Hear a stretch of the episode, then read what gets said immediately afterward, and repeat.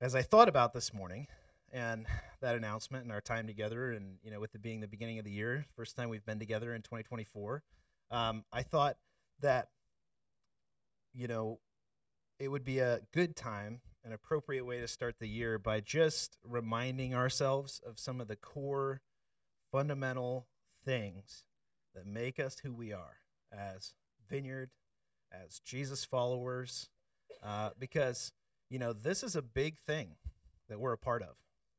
I mean, the church, the kingdom of God coming into the world, that's a really big vision for what God's up to on this planet.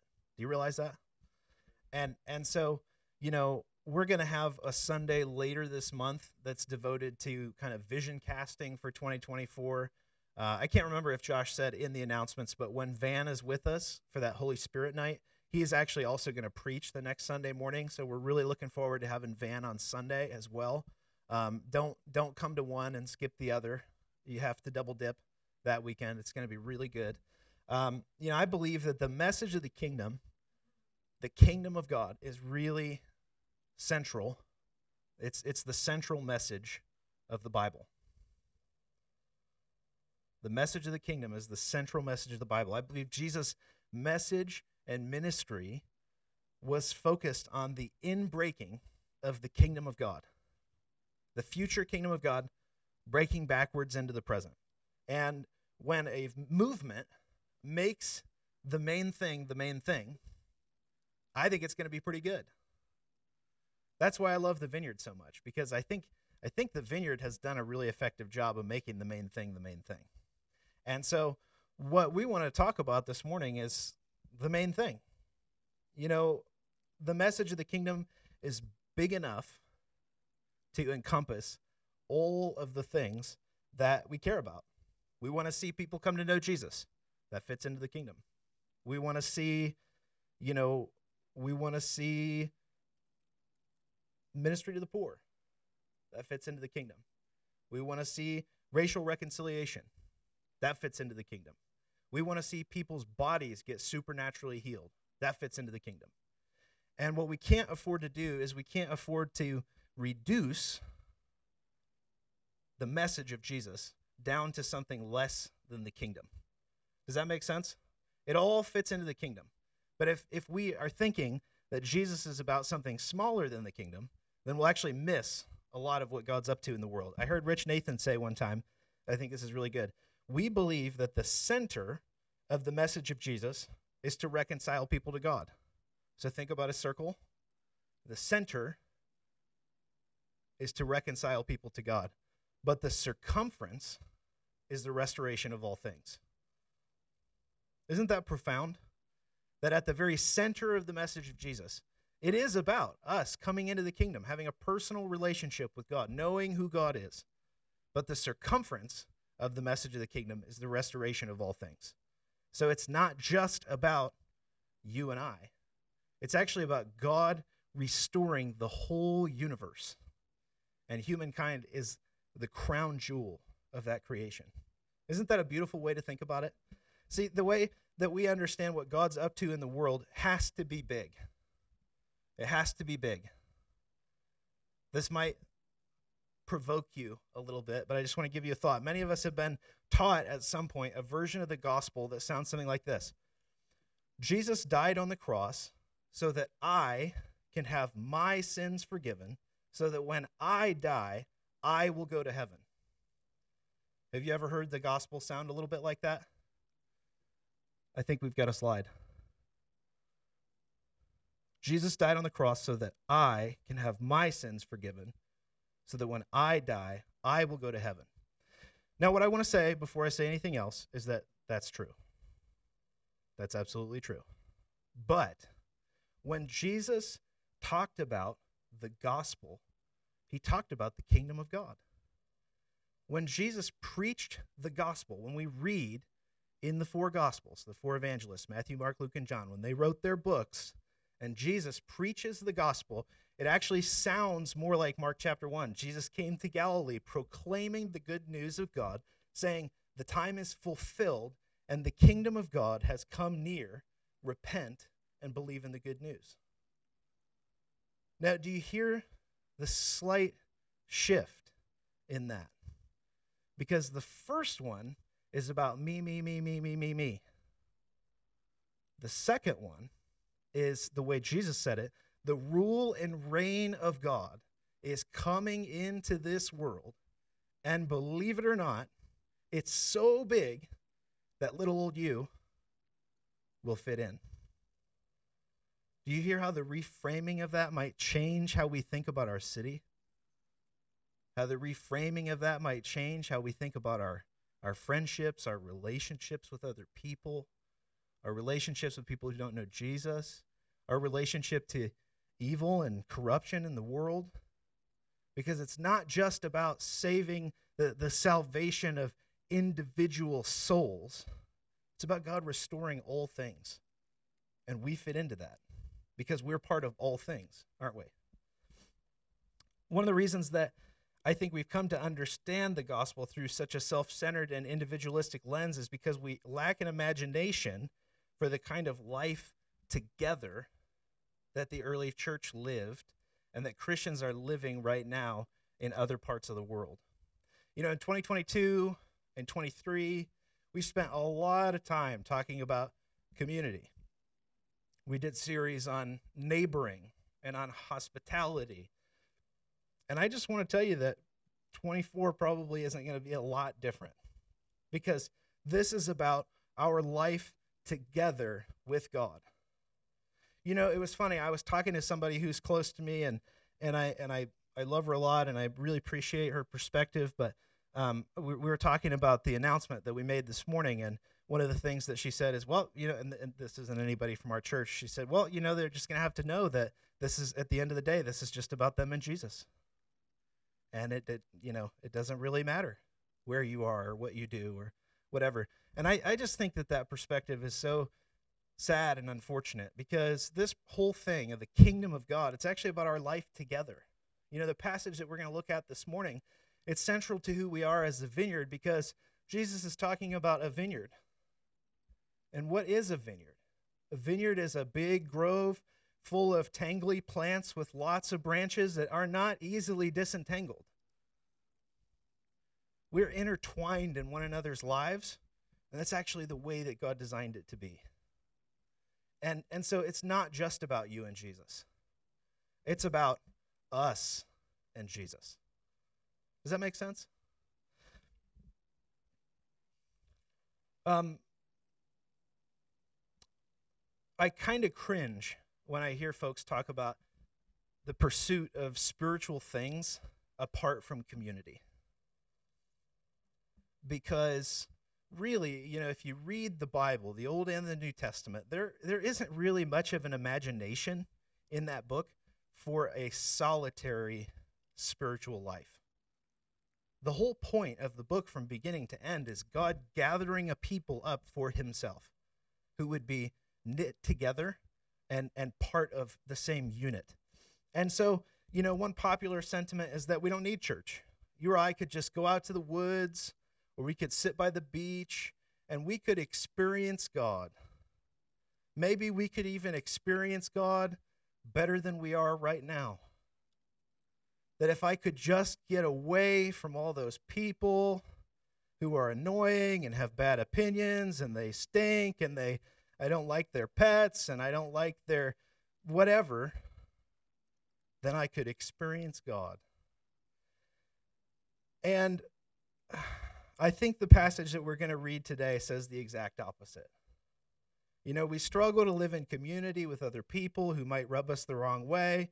And at the end of the day, we don't want to allow ourselves to get into situations where other people's lives can actually apply some real resistance to ours. You know, throughout this process that we've been going through to discern what God's doing with us next, there have been a lot of opportunities where we have opened up the conversation and opened up our lives to people and said, if you do not think this is a good idea, you need to tell us right now. Because that's how discernment works. We don't hear by ourselves. You don't go out to the woods or sit by the beach to make an important decision. You lean in and you get close to other people because that's where the Spirit of God is.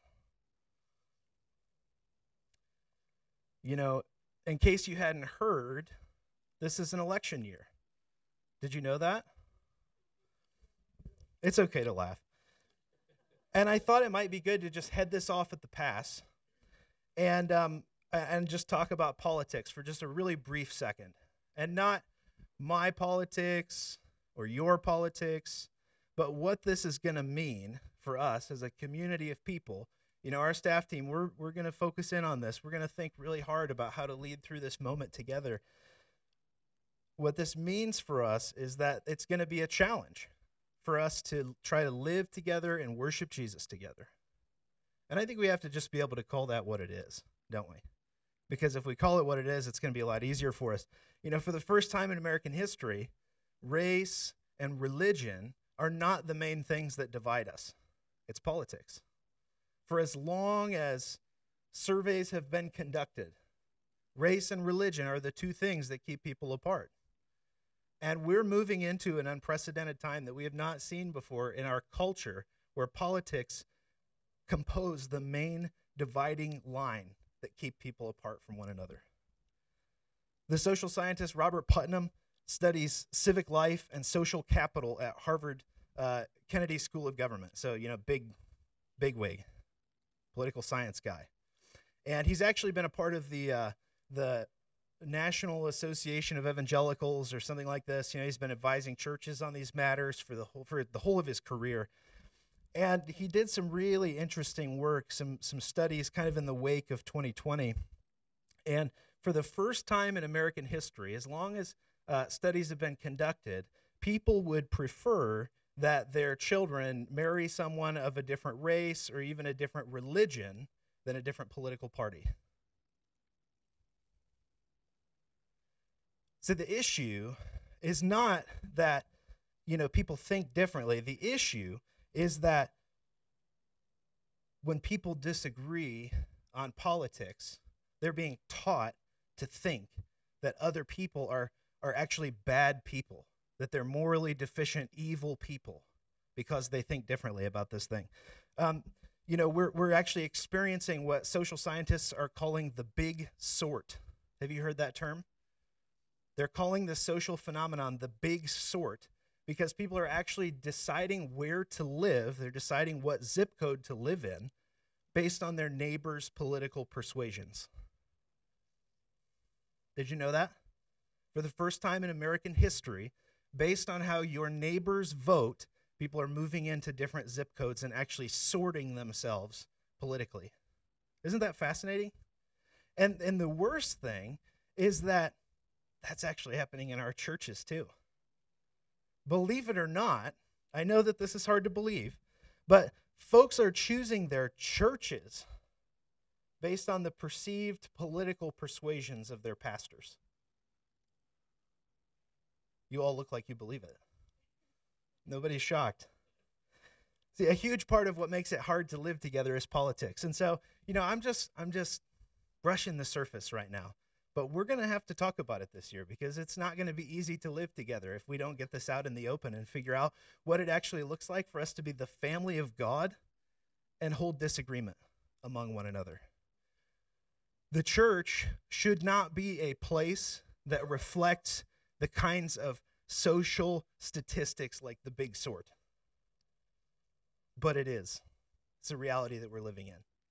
And my hope is that Oxford Vineyard could actually demonstrate hope to the Oxford community for a different way of being together in 2024. Do you think we could? I know that we don't know what that means yet, but do you think we could try to commit ourselves to that? Like as you think and pray about what it means for you to be part of a church and be here and you know, could we just commit ourselves to holding tension? Because politics is just the tip of the iceberg. There's all sorts of other things health choices, what you eat. You know, I just got these shoes after Christmas, and they have a pretty high arch. And I know that I have friends who would probably think a little bit less of me because my shoes aren't flat enough. Because, you know, the barefoot shoe thing, it's kind of a cult. but I think they're comfortable and I think they look good, so I'm going to keep wearing them. You know, there are a lot of silly things that we sort ourselves over. And don't hear what I'm not saying. I'm not trying to minimize the importance of being together in a city and making political decisions together. That's a big deal. It's the it's the affairs of of of the city, of the nation, right? I mean, we it, it, that's important stuff. I'm not downplaying it. What's important also is for us to be able to recognize first and foremost that we are part of the Lord's vineyard, right?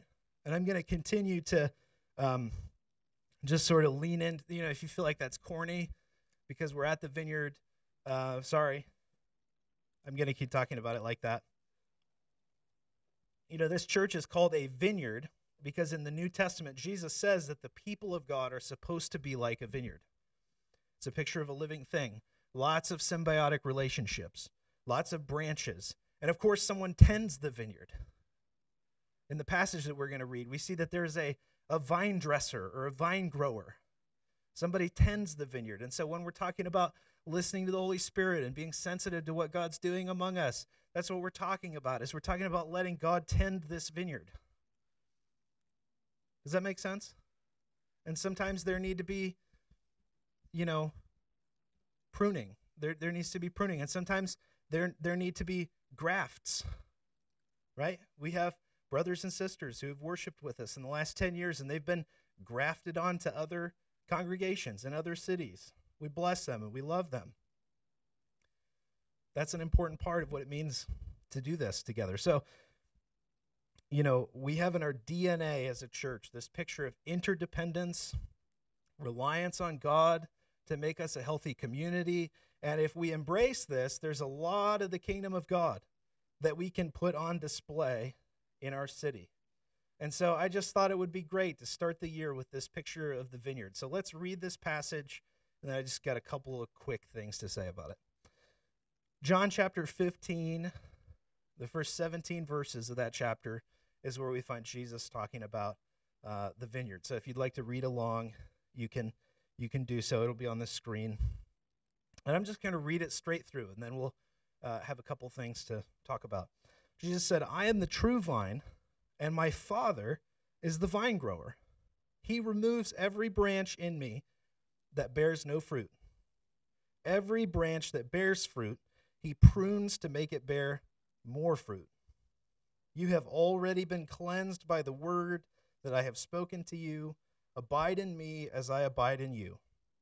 Just as the branch cannot bear fruit by itself unless it abides in the vine, neither can you unless you abide in me. I am the vine, and you are the branches. Those who abide in me and I in them bear much fruit, because apart from me you can do nothing. Whoever does not abide in me is thrown away like a branch and withers. Such branches are gathered, thrown into the fire, and burned. If you abide in me and my words in you, ask for whatever you wish, and it will be done for you. My Father is glorified by this, that you bear much fruit and become my disciples. As the Father has loved me, so I have loved you. Abide in my love. If you keep my commandments, you will abide in my love, just as I have kept my Father's commandments and abide in his love. I have said these things so that my so that my joy may be in you and that your joy may be complete. This is my commandment that you love one another as I have loved you. No one has greater love than this to lay down one's life for one's friends. You are my friends if you do what I command you. I do not call you servants any longer, because the servant does not know what the master is doing. But I have called you friends, because I have made known to you everything that I have heard from my Father. You did not choose me, but I chose you, and I appointed you to go and bear fruit, fruit that will last, so that the Father will give you whatever you ask in my name. I am giving you these commands so that you may love one another. So, with the rest of our time, I want to talk really quickly about three things Jesus abiding in us, starting every new thing in prayer, and having friendship with God. Just really quickly, those three things. You and I were made to be like Jesus and do what Jesus does. That's part of the message of the kingdom. The gospel that Jesus preached wasn't fire insurance. What do I mean by that? The gospel that Jesus preached was not a ticket to heaven. It wasn't pray this prayer and hang on tight until you die. The message of the kingdom was a political message. What do I mean by that? I mean, it was a message about a new government coming into the earth, the kingdom of God. The rule and reign of God being executed on the earth requires our faithfulness and our loyalty. That's what that's about. Our fidelity to the government of God. And so, what we see happening here is we were made to be like Jesus and do what Jesus does because we're citizens of his kingdom. And citizens of the kingdom do Jesus y stuff. Right? So that's why we pray for sick people. That's why we want to posture ourselves as generous people in our community. That's why we want to do the work of justice. That's why we want to preach the gospel the way that Jesus preached it, is because there is a new kind of rule that's coming into the world, and we are messengers of that rule. Does that make sense? So, see, the way that we were made to be like Jesus is that the, the, the world, the Bible says that the world is under the power of the evil one. Have you heard that? So, a lot of times people ask questions like, why do bad things happen to good people? And really, the kingdom question would be, why don't bad things happen to good people sometimes? And it's because the kingdom of God is coming into the world. See, a lot of times we get this backwards. God made the world and it's his world and he made it good, but it was corrupted. And now the kingdom of God is actually the invading force back into the world that's been occupied by darkness. A lot of times we get this backwards and we think that the world is supposed to be good and then there's there's evil that's confusing and it's sort of a stain on a thing that was good. The the issue is that the kingdom of God is the invading force. The whole world was under the power of the evil one, but the kingdom of God is breaking backwards through time into the present. So every time something good happens, it's because the kingdom of God is breaking in, not the other way around. So we don't have to ask those questions like, why do big bad things happen to good people? Because there's a lot of bad. Our question is, when is the good coming? We watch for it, and we pray for it, and we usher it in. We speak words to see the kingdom come because that's what we love to do. Does that make sense? And that's happening inside of us too. When Jesus talks about abiding in us, it's actually what's happening inside of you and I, even on a personal level, is that Jesus is transforming us with the kingdom of God. Listen, listen to this. This is awesome. Um, in his letter, Peter said it like this His divine power has given us everything needed for life and godliness through the knowledge of him who called us by his own glory and excellence. This is the part I really want you to listen to, though. Thus, he has given us through these things his precious and very great promises, so that through them you may escape from the corruption that is in the world because of lust, and you may become participants of the divine nature. Whoa. Do you understand what Peter's saying? That Jesus, fully God and fully man, see, we're human beings, but he's saying that through Jesus, we get to participate in the God things that Jesus does. Is that not crazy? Like when we see Jesus doing things that look like God, like like healing people's bodies, like creative miracles, like things like that. That's actually what Peter is saying is that through union with Jesus, we get to participate in the part of Jesus that's like God. I don't see enough of that in my life. I don't know about you guys, but I mean, just thinking about that passage makes me hungry for more of the kingdom in my life. I want to be a participant in the divine nature for myself and for the people around me. So, the second thing we have is starting everything with prayer. I talked with a pastor friend recently who uh, was transitioning into another church. He was taking over a long established church that had a big staff of people and the, the outgoing pastor had been there for decades. And when he came on staff, you know, this is a great church, and he'd been in the church for years, and he knew a lot of the people who were on staff. And, you know, it just was a structure that had been created 30 or 40 years ago. And it wasn't, it's not, it's not really working the way that it was meant to work. And so what that meant for my friend was that he was going to have to look at people that he had known for years and years and say, you know, we're, we're, we're changing your responsibilities. Or we're, we're not sure exactly what your role is going to look like on staff because we're changing some things around. We're going to make some new hires from the inside uh, or from the outside and so on. And you can imagine how hard that is to do with people you've known for a long time. And the, the awesome thing about this passage that we just read is that Jesus says, If you abide in me and my words abide in you, ask for whatever you wish and it'll be done for you. Now, if you look at that passage, you just take it at face value, you'd say, Well, that's not true because I've asked for a lot of things that I didn't get, right? Uh, I don't know. Maybe you guys get everything that you that you ask for. I'm getting a lot of blank stares, so it feels like every time you pray, it just poof appears in front of you. No, is that not the case?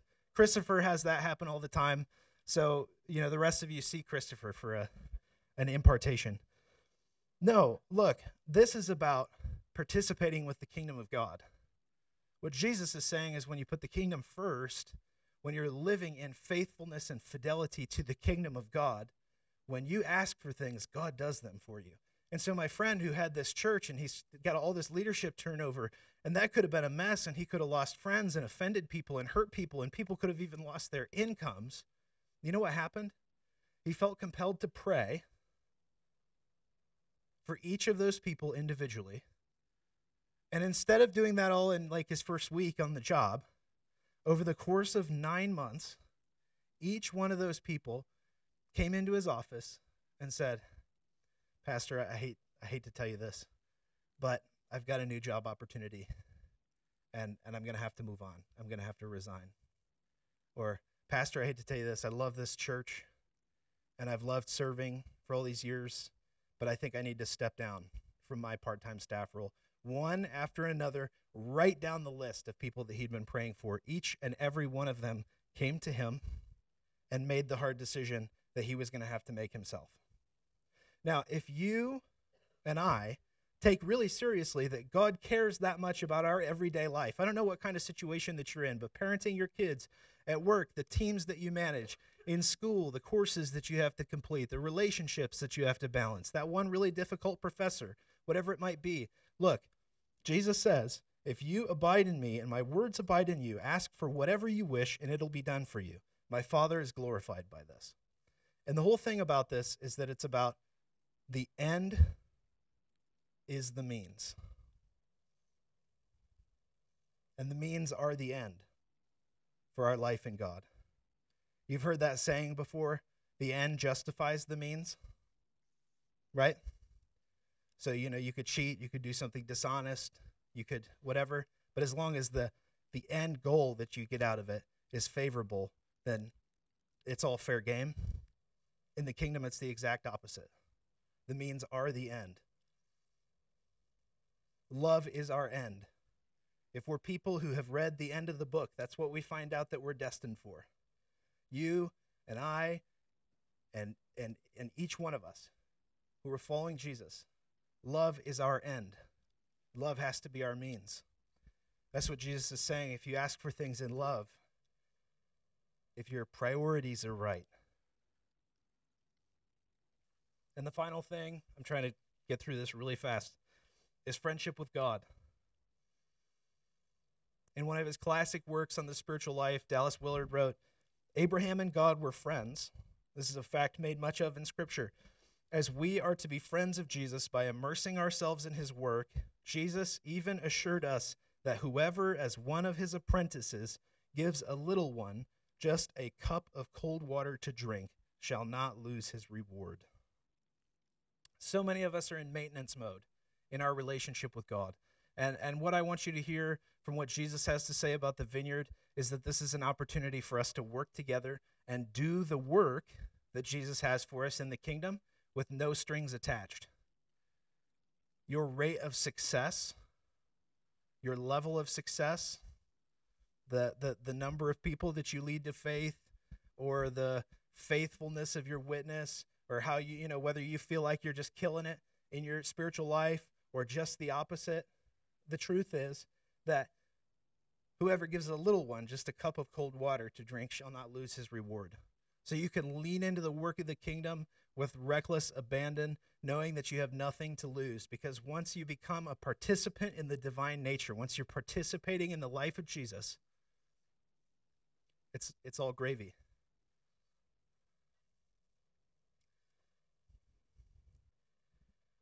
So that's all I've got for us.